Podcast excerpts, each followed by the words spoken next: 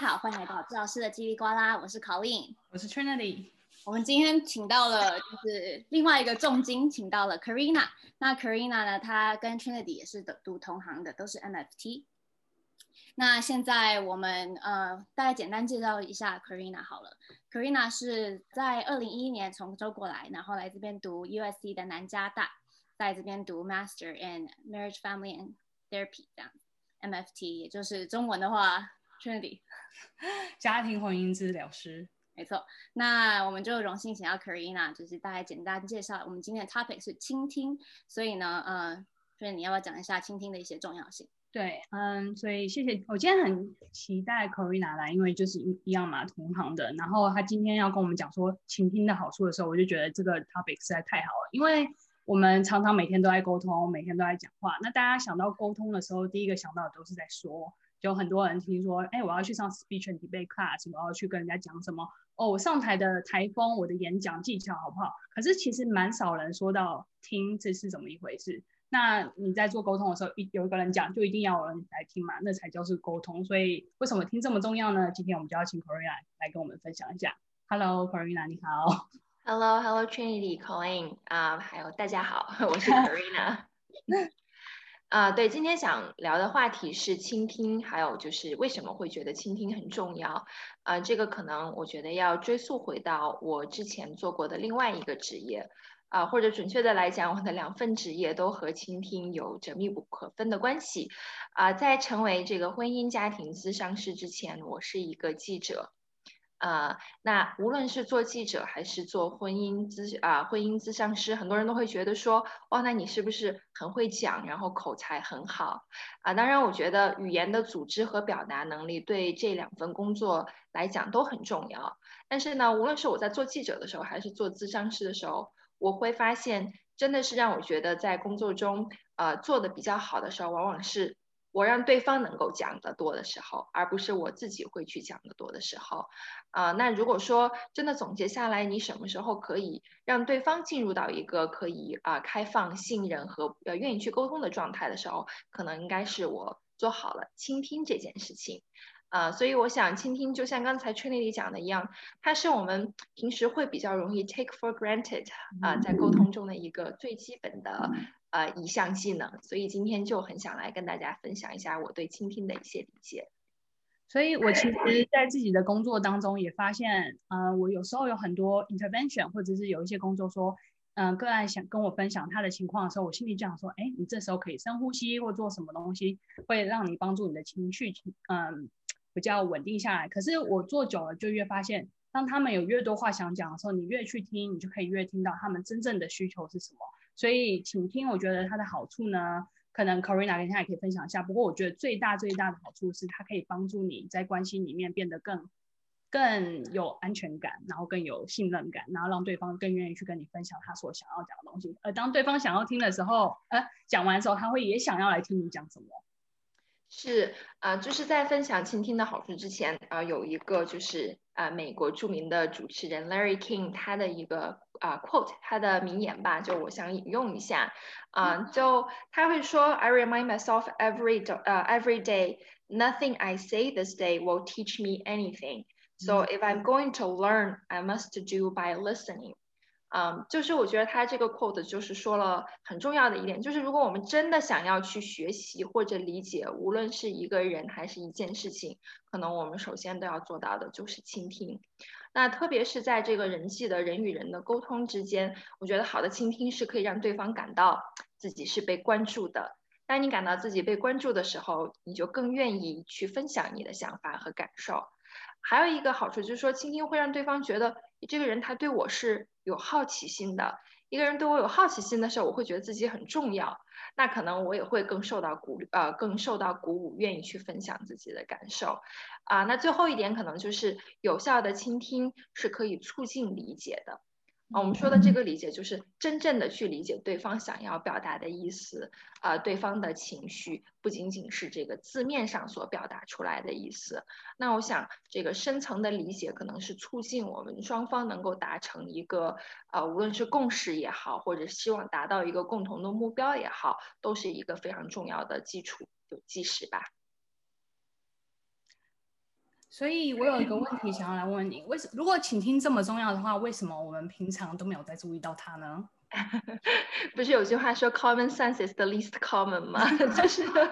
完全没有注意到，平常就在生活当中的时候就不会特别注意到它的重要性，这样。对，就好像呼吸一样，其实我们每个人每天都在呼吸，但是真的去关注我们是怎么样去呼吸的，怎么样通过呼吸来管理我们的情绪，其实是需要特定的呃，去特别的注意它，去学习和练习它的。所以倾听是一件我们每个人都觉得我们在生活中自然而然在做的事情，呃，但它就和呼吸一样啊，如果我们希望它能够达到最好的效果，可能我们还是需要专业的去学习。嗯，就是如果不是专业的，也起码是要有意识的去学习和练习。OK，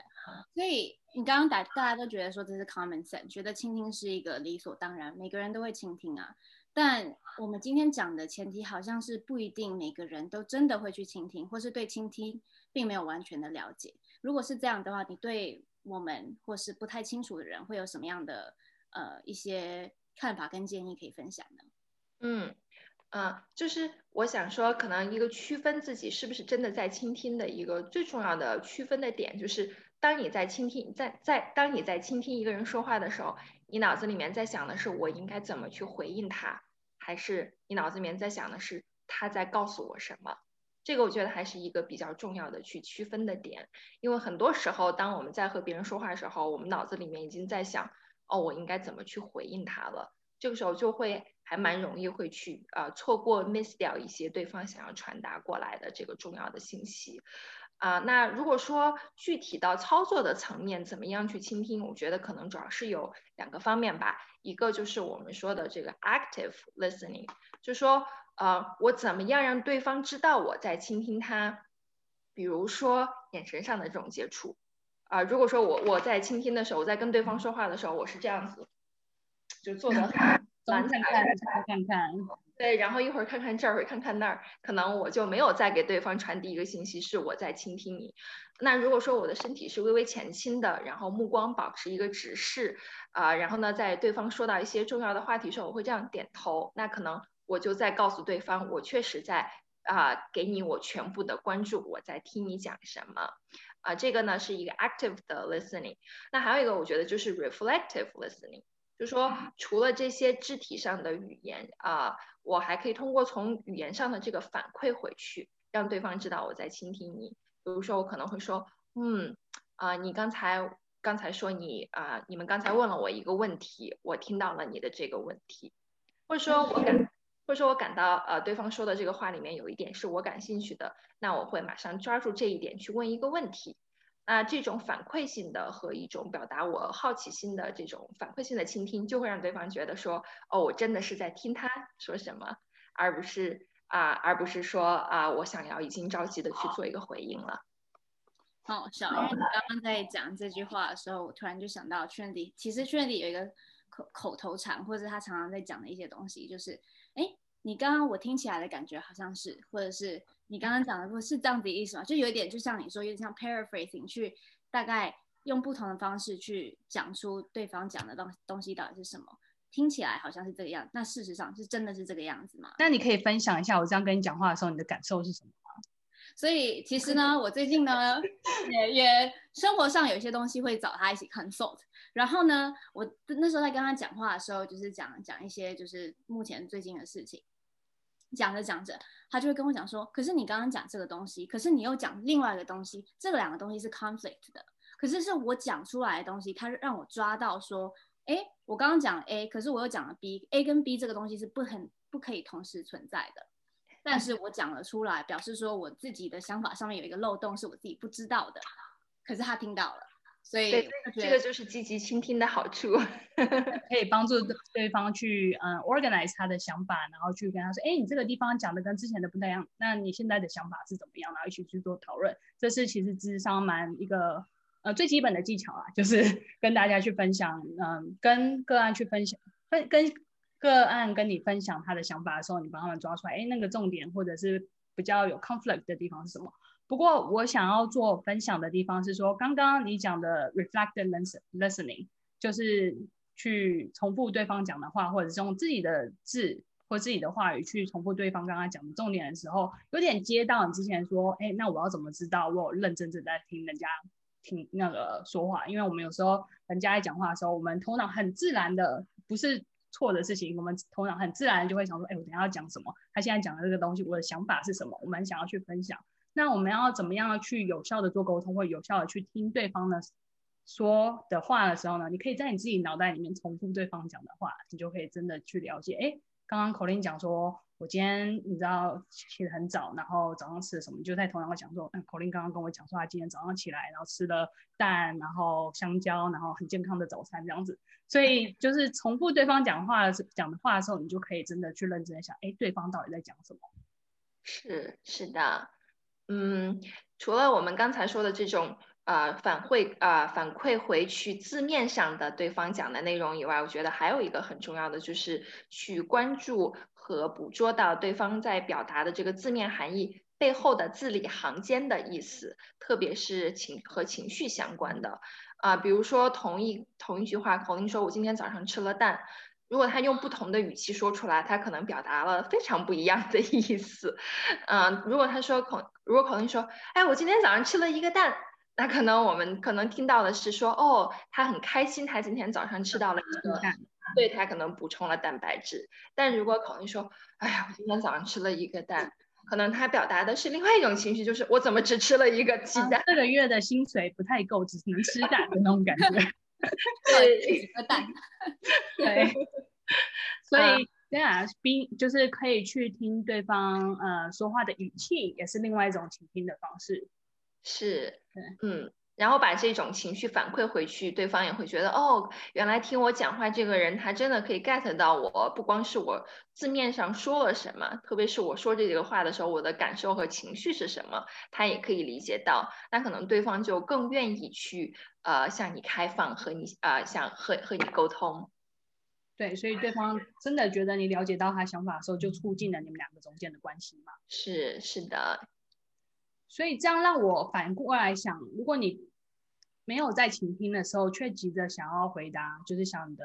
response 是什么的时候，对方可能就觉得，哎，你好像没有听到我刚刚讲的东西，你可能不知道这个蛋对我而言多重要，或者是我的情绪到底是什么。所以他可能就会想要花更多的力气说，哎，不不不，我跟你讲了，这个蛋就是这样这样这样这样，然后就一直想要去让对方更努力的去跟让对方说，我的意思是这个，我的情绪是这个，那这个对话听起来好像就不会是这么的顺或这么的愉快，反而是觉得很累，然后就是你怎么不懂我在讲什么这样子的感觉。是哦是哦，Trinity 你讲这一点真的特别好，因为我觉得在日常生活中很常见。就是你会发现，当当你的意思没有对方没有捕捉到、没有察觉到以后，就会你就会容易 emotionally triggered，然后人就会进入到了一种就是我们专业上讲的 emotional reactivity，就那个时候你马上就觉得说不行，我要为我自己啊、我要 either 我要为我自己去反啊啊、呃呃、证明我自己，或者说我要去反击回去，这个时候可能就已经不是一个在有效的沟通的一个状态了，而是在受到情绪的。呃，操控下，我就是想证明我是对的，我就是要去证明我自己此刻的这个需求，嗯，所以我我想说，就是呃，这种 reflective 能够反馈回去的倾听，也确实是可以降呃减减少或者说降低一些我们在呃沟通中的时候的这个 emotional reactivity。对，所以嗯、我今天因为 Colin 他是做 ABA 方面的嘛，那我今天就想要邀请他来试试看，跟我们一起做一些。Reflective listening 的一些 activity。不过在那之前，我刚刚想到，因为我 Corina 跟 Colin，我们三个常常都跟父母有一些工作上面的机会，所以，嗯、Corina 是跟家长非常就是沟通非常的厉害。我有，有点想要问你，你有没有常见到家长跟小孩沟通上面的一些常见的问题呢？或现象？嗯对，呃，就是因为我会经常和呃，特别是青春期的孩子沟呃工作，然后就会发现青春期的这个孩子和父母之间的沟通，有的时候是比较容易呃是引起家庭战争。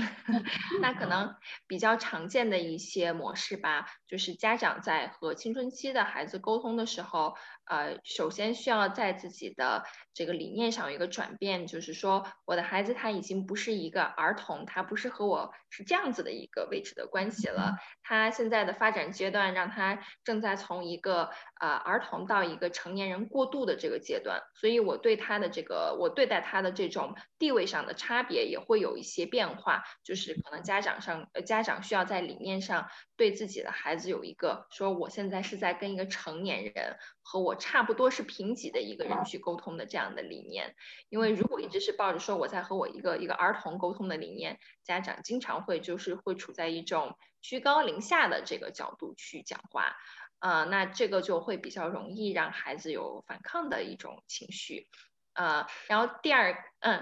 哦、没有，我只是想要做个补充，是因为你也提到青春期的小孩嘛，那其实从 developmental stage 来讲，他们现在有一些反抗的，嗯。反应啊，或者是想要自己来，或者做事情就是没有很跟父母去做沟通，也是一种他们想要变成独立的一个现象。其实是在一个成长的过程中，非常非常正常的一些现象。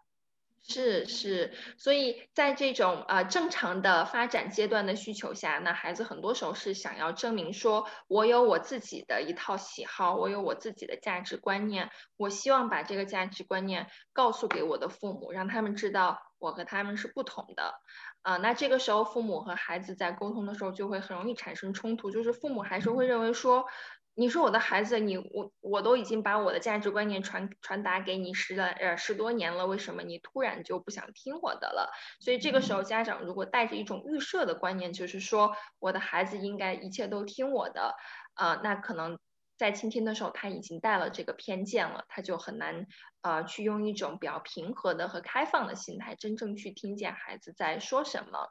呃，那这样就是会陷陷入到一个恶性循环里面，因为当家长，呃，就是进入到那种我说什么你就要听什么，我也不想去听你说什么的状态的时候，可能孩子的叛逆或者是反抗的这个意愿也会更强烈，啊、所以这个应该是，呃，我会见到的比较常见的现象。嗯，还有就是可能父母在和孩子沟通的时候，又回到我们今天说的这个倾听的话题上来，也是会比较着急的要去回应孩子，呃，或者说着急的想要啊我认为什么是对的告诉孩子。嗯，其实家长很多时候的这个出发点啊，用心都是很好的，嗯，但是在沟通的时候会很容易引起误解，啊，达到适得其反的效果吧。所以我觉得，sorry，没有，因为我这样听起来其实。因为刚刚确实有讲嘛，我们都常常跟嗯父母合作，合作或是 work together。那其实或是身边也也有一些长辈们，我觉得父母亲刚刚讲的仅有几个层面，一个层面是呃如何放手跟 recognize，让让他们可能认知到孩子已经长大了，他们已经有开始有自己的想法，然后他们做事方式跟甚至价值观都会有一些些差别，因为时代的变迁嘛，会有一些呃不一样、不太一样的部分。那第一个就是可能放手去，去让孩子们用他们自己自己的方式去成长，但是是陪伴他们的方式去成长的，而不是用自己的方式让他们成长出我们想要他们的样子。那我觉得这个部分是，其实说起来很简单，我们自己我自己都不是就是家长，但是我跟我家人的相处模式，甚至是我常常在听一些长辈们他们在看，我不知道你们有听过一本书叫《目送》。这本书一直都是在讲说，呃，长辈们或是爸爸妈妈是看着孩子的背影，然后从他们这样子从，你看从小带他们长大，可是慢慢发发现是他们是看着背孩子的背影，然后慢慢的离去他们。那我觉得这这是一个层面，其实呃，我觉得家长自己心态的方式就要有一个调整，我觉得是需要时间的。另外一个部分就回到我们刚刚讲的请听好，这个部分呢，不只是在家长，甚至是我我们在人与人之间，我们跟伴侣啊，或是我们跟朋友们，在一些想法上面有差异的时候呢，就会失去了倾听的功能了。就是我再也没有在，我在我对我就没有我就没有在听了，我开始在想说，哎，这个东西跟我想的不太一样，应该是这样的，或怎么样。所以对于这个方面，我们要怎么样去？调整好自己的状态，然后呢，就算在理理呃想法上面的不一样，或者是在理想方面的不一样，我们要怎么样还是做一个好的倾听者呢？嗯。这个，我先分享我的想法，就是我觉得可能我们啊、无论是和父母和孩子之间，或者是伴侣之间，啊，可能我们要呃设定出来一个单独的一块时间，让一方先说，然后另一方完全是扮演这个倾听者的角色，呃，不要着急的说，我马上要去达成一个共识。可能当我们马上着急要去达成共识，达成一个呃呃大家都要去马上处在一个和平状态的时候，就就会比较容易啊、跳过很重要的我去倾听对方到底想说什么的这一块儿。所以在操作起来，可能我会啊、比如说我会建议我的父呃我工作的父母呃和我来一起练习。我现在不要说任何其他的事情，我们就来练习把刚才孩子告诉你说的话重复回去。啊，把孩子的需求一五一十的，哪怕是他说的原话，给他重复回去。那伴侣之间也，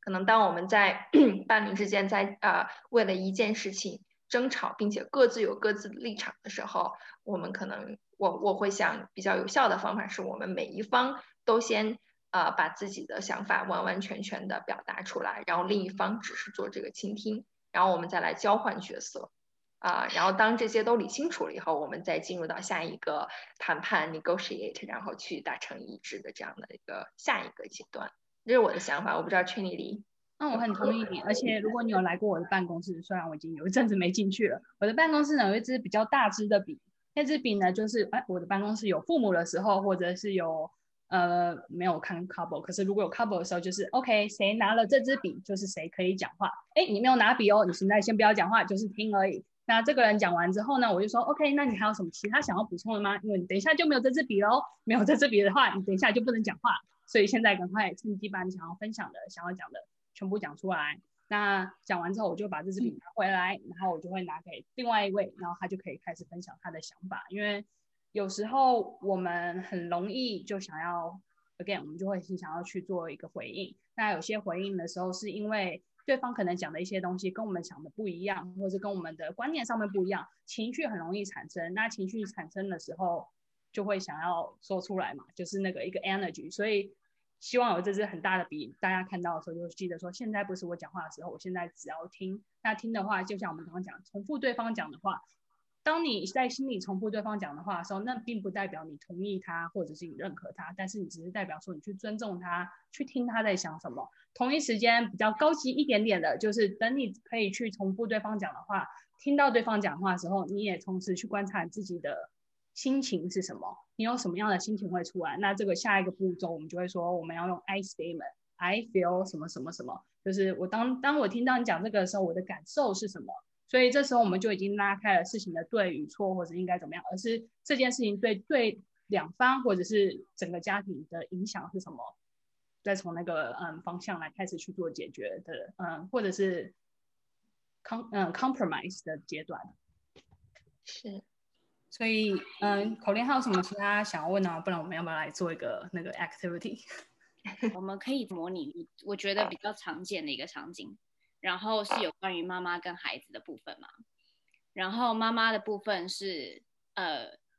如果春你可以当妈妈，或是我可以当妈妈都可以。妈妈的部分是让小孩子有好好的课业，呃，就是你不要一直打电动，好的课业，甚至是 college application 也都要做得很好。小孩子的部分呢，是觉得妈妈整天都是在讲有关课业的事情。然后呢，我觉得他很烦，然后都不让他自己做自己还想做的事情。这个部分我们可以演一下，我觉得这是一个蛮常见的一个状态。我很想当妈妈，嗯、可以吗？是的，可以。嗯，好，好，action 哦，这样比较好。我们就做呃比较简短一点的分享，这样子简短一点。好，嗯，OK，Go。嗯，好。啊、呃，那啊、呃，感谢今天 Colin 和 Trinity 啊、你们啊、呃、母女两个人来到啊、我的工作室。我想知道你们平时因为呃最容易因为什么样的事情而发生冲突？嗯，我小孩就是还 OK 啦，算是不错的小孩，也有礼貌，然后做事都好好做。可是他就是很喜欢打电动，然后功课就没有在，你知道一回家就是先打电动，不是先做功课。那考大学很重要啊，那就你知道让人家蛮担心的。那叫他去做功课的时候，他就会生气。嗯，就是你会比较担心他啊、呃，在打电动这件事情上花了很长时间。嗯嗯，Colin，你觉得啊、呃，你怎么去看待这个问题？我我都有把功课做完啊，他该做的都做啦、啊，然后有时候只是休息一下，打一下电动。College application，我妈一直跟我讲要去做，要去做，我都已经做完了。她一直问，重复问一样的问题。我明明已经在做了，他也还是会重复一样的问题，整天都是开口闭口都是学校学校学校。不是啊，我是说你做功课的时候你好好做，然后现在要准备大学了，那你有剩余的时间就是多查有什么大学好吗？查有什么没查了，我也不太懂这些东西啊，所以你看你看，就是跟他讲几句话就开始生气啦。嗯，好的，没有生气，我刚刚没有在生气。嗯。对，其实你们呃，这个今天你们提到这个问题啊，就是还蛮常见的，所以我想让你们知道，就是不是说只有我们家庭里面会遇到这样子的冲突啊、那因为毕竟妈妈的出发点和口令所处的这个人生阶段和口令的出发点啊、都有所不同，所以接下来我们做一个简短的练习。我希望妈妈和口令都能呃更更清楚的去听到对方真正想表达的是什么。好，所以啊、呃，我可能需要 Colin 先来告诉妈妈，你为什么打电动对你来说意味着什么？那麻烦你啊啊，不好意思，这是第一个问题哈。第二个问题就是打电动和学习的关系，你现在是做到如何去平衡它的？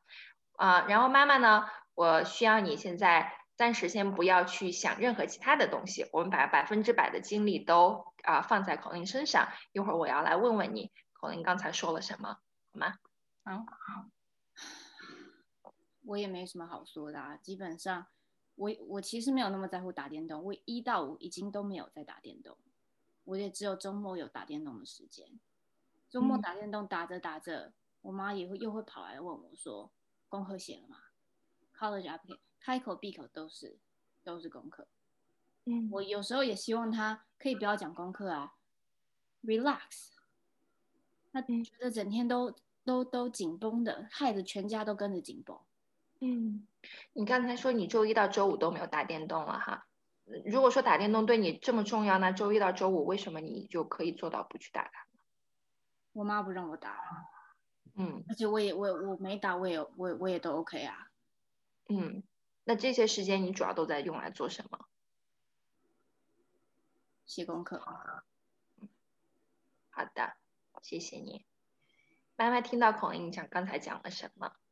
她说她周一到周五已经不打电动，因为我不让她打。然后我平常跟她讲话的时候就是 college application，然后她就怪我，怪到我身上说我们现在家里好像。好像什么大家心情都不好啊，还是什么之类。可是你知道，全家的人都很担心他的未来，那就想要确定他有空的时候就是在做 college application。那我们移民过来这边嘛，对不对？英文也不太懂，搞不清楚就是要怎么申请，跟我们那边就是不一样啊。所以，嗯，我要怎么做呢？我就是只能提醒他要做这些事情。嗯，好的，妈妈，稍等一下。刚才你说的这一部分是你想要让 Colin 明白的，我非常理解。那因为我们现在在做的练习是让你来告诉我，重复回去刚才口令讲了什么。那你提了一点，就他说了他周一到周五都没有打电动，他在他有在做功课。那他还提到了他只有周末的时候会打电动。那那他周末打电动的时候是他是为什么只在周末的时候打电动呢？他刚才有表达一个需求，就是我在周末时候打电动是为了要这样子。Relax。嗯，是吗，Colin？嗯，我打电动就是可以跟朋友一起打。妈妈听到什么？跟朋友花时间在一起。跟朋友花时间在一起。嗯嗯，好，这是第二层意思。刚才好像还有第三层意思，就是 Colin 有表达有表达到一种说他希望能够和你的关系中。他说家里情绪，大家的情绪都不太好，好像想要家里更更和谐一点。嗯，Colin，你可以帮一下妈妈吗？你刚才在这一块你表达的是什么？基本上打电动其实就只是为了娱乐。我们我觉得他开口闭口都是都是课业，搞得自己精神也很紧绷。他紧绷，大家旁边人跟着紧绷。我希望他自己也可以。可以放松一点，不要让旁边的人就这么紧绷。嗯，妈妈 Colin 说了什么？听起来他好像有点担心我的情绪很紧绷，然后影响到其他人。嗯，他其实是还是有点担心你自己的情绪会紧绷，因为你你自己情绪紧绷，自己也会不舒服，同时也会影响到其他人。OK，嗯，那 Colin Colin，你觉得现在妈妈有听到你刚才想说的几个重要的重点吗？有啊。好，谢谢。好，我们时间有限，我们就现在请 Trinity 请妈妈来啊、呃，跟 Colin 讲一讲你的担忧的点在哪里，或者说，嗯。我担忧的点就是，我也没有在这里申请过大学，所以我也不知道该怎么做啊。那不知道该怎么做，就只好问你。可是问你的时候，你又没有跟我解释到底是发生什么事，所以我就只好一直问，一直问，因为我就不知道该怎么做嘛。那当你没有做，看起来没有在做的时候，我就会很紧张，然后我就会想说，啊，天哪，你要是没有进大学会怎么样？那之后该怎么办？就是真的就是不知道嘛。嗯嗯啊。为什么 Colin 上大学这么重要？如果他没有上大学，就会怎么样？啊，我们就是在这边没有上大学，找工作就很辛苦啊。那也不想要他以后这么辛苦，就是想要你知道上个大学，拿个好工作，以后就会稳定一点，就不用像我们一样这么辛苦了嘛。嗯，好，谢谢妈妈。Colin，你听到妈妈讲了什么？嗯，他不太知道我我的。学校的状况，他想要知道，所以就会一直问。问题是我已经该做的都做了，我也跟他讲过，他还是要问。嗯，好，这个，嗯，这个我们一会儿再说。这第一个点就是你听到的，就是妈妈说她不知道，因为他自己的背景，他自己是这个从台湾。过来美国，并不像你一样在美国长大的这个背景，所以他对自己的在这里生存的能力没有像你这样自信，所以他又想知道你啊、呃、在做什么，所以就只能通过问你的方式来了解。这是第一点。你还听到妈妈有说什么？嗯，所以他会他不知道我的申请过程是怎么样子，就会问，嗯、然后就对于我的状况不是很清楚，那。基本上就这样，嗯，基本上就是这样，嗯，妈妈有没有要补充的？觉得 Colin 刚才总结的，我之前有问妈妈一个问题，就是为什么上大学这么重要？Colin 有听到吗？嗯，工作，比如说，因为上了好大学就会有好的工作，有好的工作就会有金钱的辅助。问题是现在有很多的人，就算没有上大学，学还是有很多金钱的辅助啊。嗯，每天要上好大学呢。嗯，可以理解。那无论是妈妈希望你上好大学，还是你说呃不不用上通过上大学都可以有好的金钱上的收入，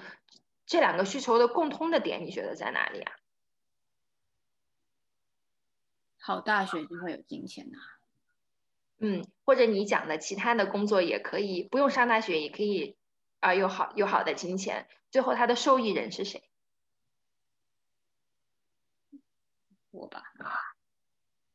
嗯，所以这两件事情的共通点是，无论你通过什么样的方式，在妈妈的理解里面是上大学，或者在你的理解里面有更多的方法可以赚到金钱，最终是为了让你自己可以生活的更轻松一点，不用那么辛苦。嗯，对，这样子听起来好像妈妈其实是要我好。嗯，妈妈。嗯，我觉得我真的很高兴可以听到这一点。不过，我也就是希望可以懂得更多大学申请的方式是长什么样，所以我也可以了解你已经这么多压力了，我还一直问，好像感觉会蛮烦的。嗯，好，哦，谢谢你们啊，你太厉害了，真的就是就是你的 follow up question，我觉得问到很重点，因为我觉得我有点刻意想要。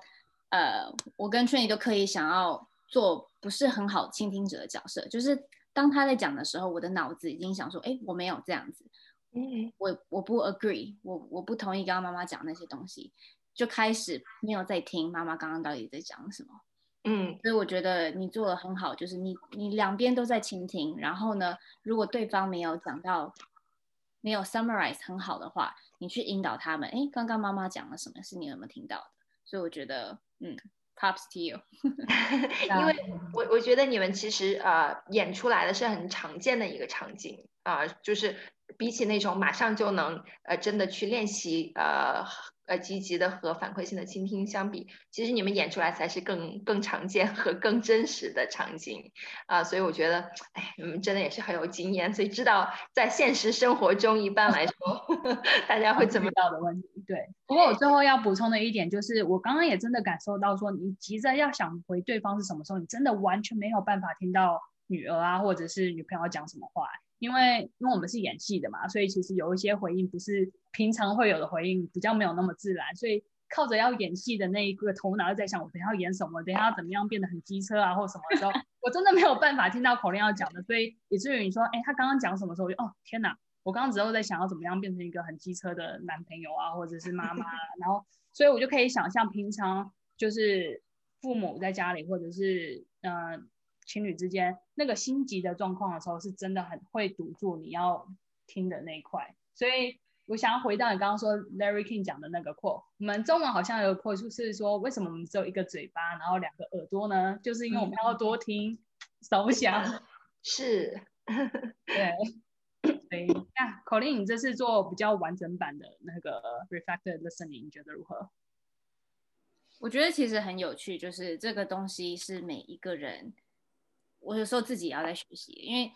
我们虽然知道倾听很重要，但是在当下的一个情绪上面的管理，真的没有办法一直当一个很好的倾听者。所以呢，其实我觉得这个东西，嗯，可能也是要一直提醒自己，也是慢慢练习吧。是，就是我想我们也没有没有必要要求自己做到百分之百的完美，因为我们都是常人嘛，正常人。只是说可能会用更呃更有意识的 intentional 的去尽力的呃做到可以管理好自己的情绪，去做一个积极的倾听者。嗯，我想他在无论是什么样的人际关系中，都会对我们比较有帮助。对，所以我们今天讲了很多倾听的好处啊，然后该怎么样是做好的倾听，不管是肢体上面的一些交流，或者是嘴巴怎么回，然后语言呃话语该怎么用，或者是怎么去听更深层的那些情绪，我觉得都是让大家听到会非常受益的一个部分。那在快要结束之前，Corina，你有什么东西想要再分享的吗？嗯，就希望大家能够呃经常去练习，嗯。在在日常的小的情景中，开心的情景中也去练习啊、我们今天有有聊到的这种倾听的技巧，嗯，然后我也想再做一个补充的呢，就是当因为倾听其实真的很难教，呃，做沟通也真的很难，所以像大家刚刚看到 Corina 这样这么好的咨询师、智商师，可以来帮助我跟口令中间做个调节，然后说，哎，你等等。你没有拿那支笔，你不能讲话。其实有时候有个第三方的人进去，在做调节的时候，可以帮助我们有比较好的规则吧，去看说，哎，我现在这支笔不能讲话，那对方回的话，我要怎么去重复？其实是学一个新的技巧的那种感觉。那有时候学新的技巧，就是需要一个老师，需要一个呃 guidance，一个人去帮助我们用专业的角度去学习，用新的方式去跟对方做连接。嗯。对，所以其实也是鼓舞大家，需要的话时候去看咨商师，非常的有益。对，那嗯，我们在结束之前让 Karina 打个广告，她现在很厉害，在小红书上面有分享很多不同在心美国心理咨商师方面的一些知识，你要不要做个简短的分享一下呢？我怎么找你？嗯，对，就是啊、呃，也是今年才开始决定说把自己做咨商呃做咨询师。啊，还有自己平时在生活中的一些关于心理健康方面的知识，在一个平台上和大家一起来分享。所以现在我在小红书这个啊 app 上面有注册自己的账号，我的名字就叫爽儿加州心理咨询师。啊，那我会在上面分享一部分是我的职业经历，就是在美国受训成为心理咨商师和我在工作中的一些感受和体会。那还有一些就是和我们今天聊的比较相似的，呃，具体的操作的一些技巧。嗯，可能因为受到这个呃分享的时间呀或者字数的限制，我会只会呃选一些精呃精选精选的技巧去分享，但是我会尽量的会跟大家分享我我觉得在日常生活中可以帮助到大家的，比如说倾听啊、比如说去和对方表达共情这样的一些呃可以改善我们呃关系质量的小技巧。好，非常感谢。我们这个部分，呃，关于小红书的，我们也会放在我们的 show notes 里面。那如果任何对于可想要更了解 Karina，欢迎去看她的她的这个连接，我们到时候会放在那个 show notes。那如果有任何关于可能智商啊，或是其他跟心理或是行为上面有有任何问题的话，也欢迎我们去我们的治疗师叽里呱啦 Facebook 的网页。那今天就到这边喽，我们。下次见，谢谢 Karina，啊，拜拜。谢谢 Coin，谢谢 Trinity，拜拜。